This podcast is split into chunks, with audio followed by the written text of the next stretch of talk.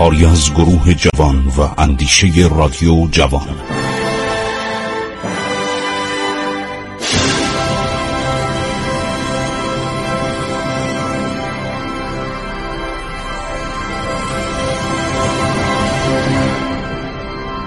بسم الله الرحمن الرحیم. به نام خداوند بخشاینده مهربان شنوندگان عزیز رادیو جوان ادامه میدیم وقایع عرض شود که دوران محمد شار اگه یادتون باشه ما حتی مرگ محمد هم اعلام کردیم که ایشون در 42 سالگی بر اثر نقرس مرد. تا دیدیم مسائلی که در رابطه با دوران محمد شاه هستش.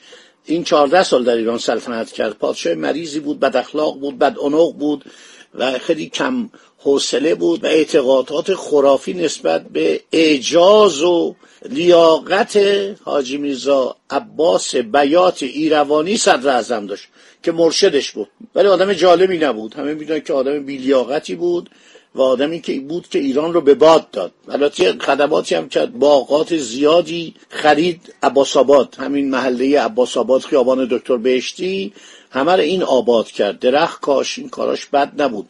یه توپخانه ای برای ایران تهیه کرد که البته توپاش به درد نمی‌خورد و یه کار بدش این بود که برای شترها موقعی که برای جنگ حرات می‌رفتن برای اینا کفش فلزی تهیه کرد که باعث خنده بود.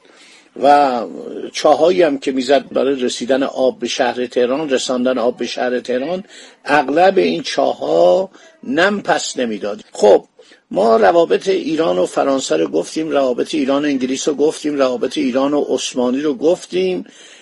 یک اشاره می‌خوایم بکنیم به روابط ایران و ایالات متحده آمریکا که از زمان محمد شاه تقریبا شکل گرفت. نکته خیلی جالبه.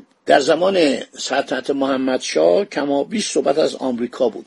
به علت اینکه دولت روسیه و دولت انگلستان ایران رو در فشار قرار می‌دادند و مرتب ازش امتیاز چه در شمال و در جنوب می‌گرفتن دولت ایران همیشه دنبال یک دولت سالس قدرتمند اروپایی بود که به ایران کمک کنه اشتباه کرد. یعنی کاری هم ازش بر نمی اومد اون دولت ها علاقه به دخالت در ایران نداشتند.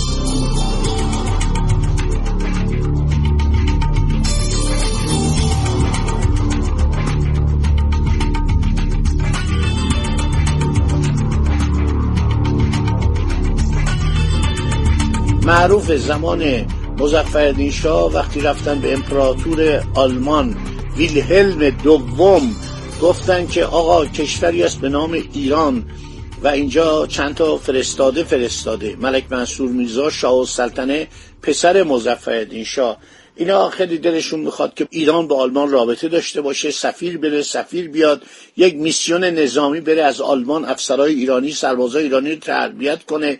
و بانک آلمان در ایران افتتاح بشه مدرسه آلمانی در ایران افتتاح بشه. این دو نکته رو موافقت کرد. اونم بتمان هلوک صدر اعظم به گردنش گذاشت. گفت بد نیستش. و بعدم برگشت گفت هکوبا. هکوبا یعنی چی؟ یعنی سرزمین خیالی. گفت من ایران رو نمی‌شناسم. ما حد اکثر علاقه ما به عثمانیه که در شرق مدیترانه قرار داره. ایران یک سرزمین عرض شود که خیالیه. حالا جالبتر اینجاست که زمان ناصر شاه قبل از مظفر شاه یه روز یکی از به اصطلاح رجال ایران میره آلمان و با بیسمارک ملاقات می‌کنه. میرزا رضاخان گرانمایه که سفیر ایران بعدا میشه در آلمان. یه صحبتی با بیسمارک می‌کنه. کنت بارون اوتوفون ادوارد لئوپولد شون هازون عرض شود که بیسمارک این یه آدم معمولی بوده. جزو اشراف جزو شاهزادگان نبود. منتها از بس خدمت با آلمان کرد. لقب شاهزادگی و پرنس و امپراتور آلمان ویلهلم اول به این داده بود. تو ایران هم یه عده می‌رفتن به مظفر پول می‌دادن که آقا ما رو پرنس پرنس آلتس. این خیلی خنده‌دار بود. پرنس مفخم دوله پرنس ارفا دوله. از این پرنس های قلابی ما خیلی داشتیم که هیچ کدوم شاهزاده نبودن ولی سعی می‌کردن پرنس برای خودشون بشن. عرض شود که بیسمارک صحبتی که می‌کنه با این رجال میگه انشالله علازت ناصر الدین شاه اومدن من با ایشون صحبت می‌کنم. ناصر الدین شاه که میره ارج من اینو شنیدم از رجال اصل قاجار فکر کنم تو کتاب مخبر و سلطنه هدایت هم هست. وقتی ناصر الدین شاه میره آلمان عرض شود که به بیسمارک میگه شما که تمام دنیا روی انگشت شما میچرخه. این کلمه رو خیلی می‌گفت ناصر شاه. می‌گفت انگشت بیسمارک در تمام مسائل جهان هست. صدر آلمان بود از یک کشوری که کوچیک بود کشور پروس. 25 تا دوک نشین داشت یه امپراتوری بزرگ درست کرد به نام آلمان. که این امپراتوری حتی بعدا در عرض شود که توگو و کامرون در آفریقا صاحب مستعمرات هم شده بود.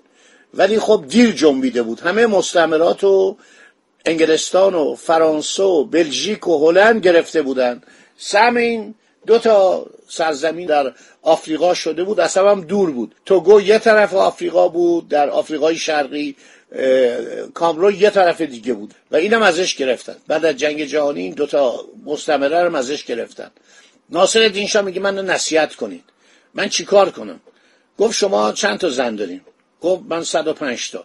گفت خب از این زنان همه مورد علاقه شما یا یکیشون رو بیشتر دوست دارین؟ دو تاشون رو بیشتر دوست دارین. گفت بله دو سه تا خیلی مورد علاقه من هستن. خب اول جیران بود فروغ السلطنه که دختر یک نجار و باغبان تجریشی بود. دارم داستانش مفصلش و واقعیش رو دارم می نویسم کتابش هم 16 سال پیش از فروغ السلطنه جیران تا انیس و دوله نوشتم. الان دارم کاملش می‌کنم. یه رمان 800 صفحه‌ای رمان تاریخ. چون خیلی منابع داریم بعد میگه بله جیران رو دوست داشتم.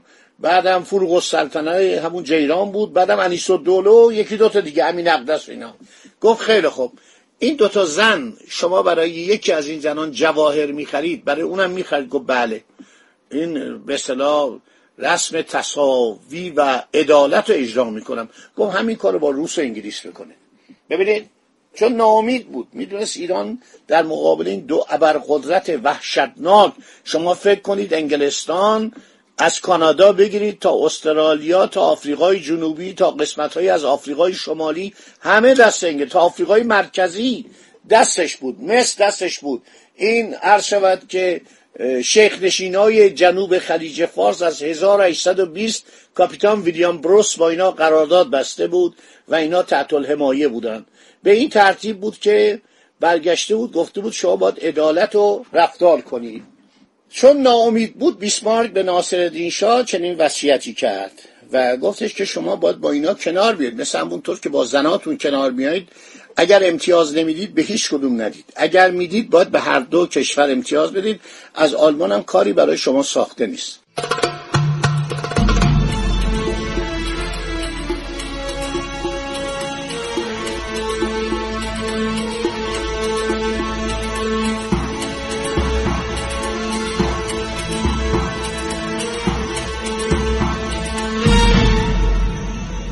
بعد رفتن سراغ اتریش. امیر کبیر خیلی به اتریش احترام میذاشت. جان داوود خان ارمنی رو فرستاد که حالا براتون میگم. دارالفنون رو درست کردن. خیلی زحمت کشید امیر کبیر در ارتش هم در قشون هم از افسران اتریشی مجارستانی اون موقع اینا یه امپراتوری بود. یادتون باش اینه که من میگم خیلی به دردتون می‌خوره.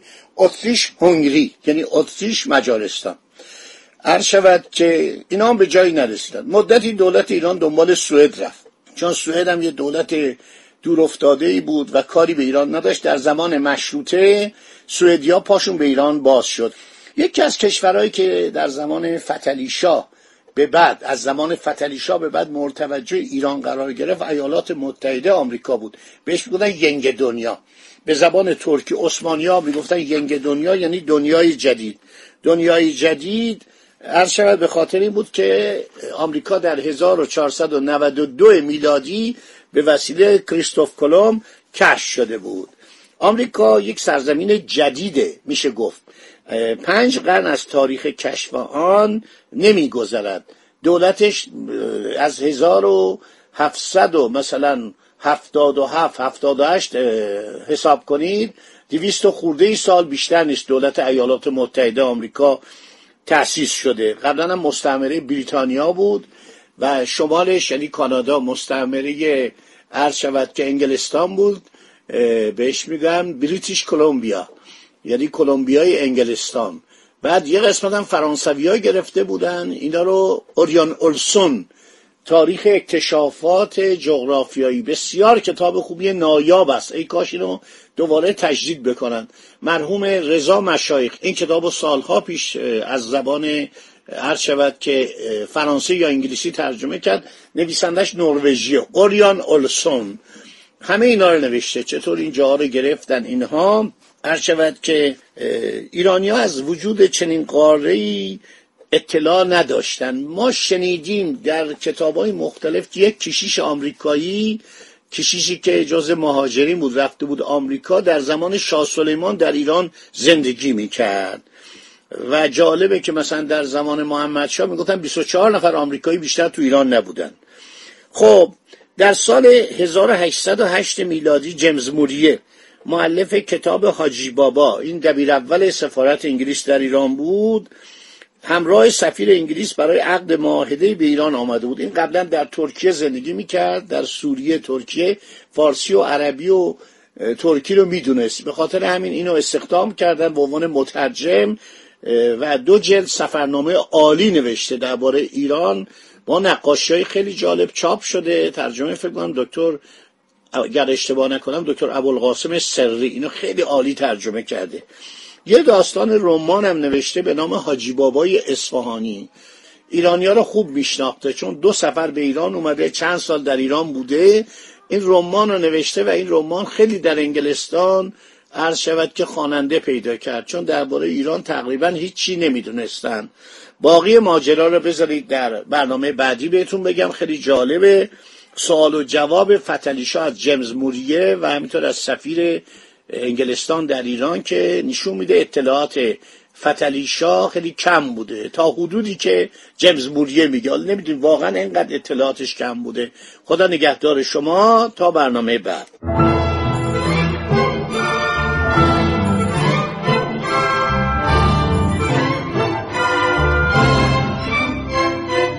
عبور از تاریخ.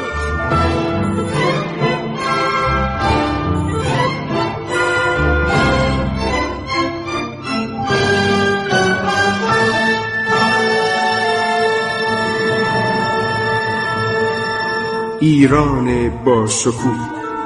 سرگذشت ایران ما به روایت خسرو معتزد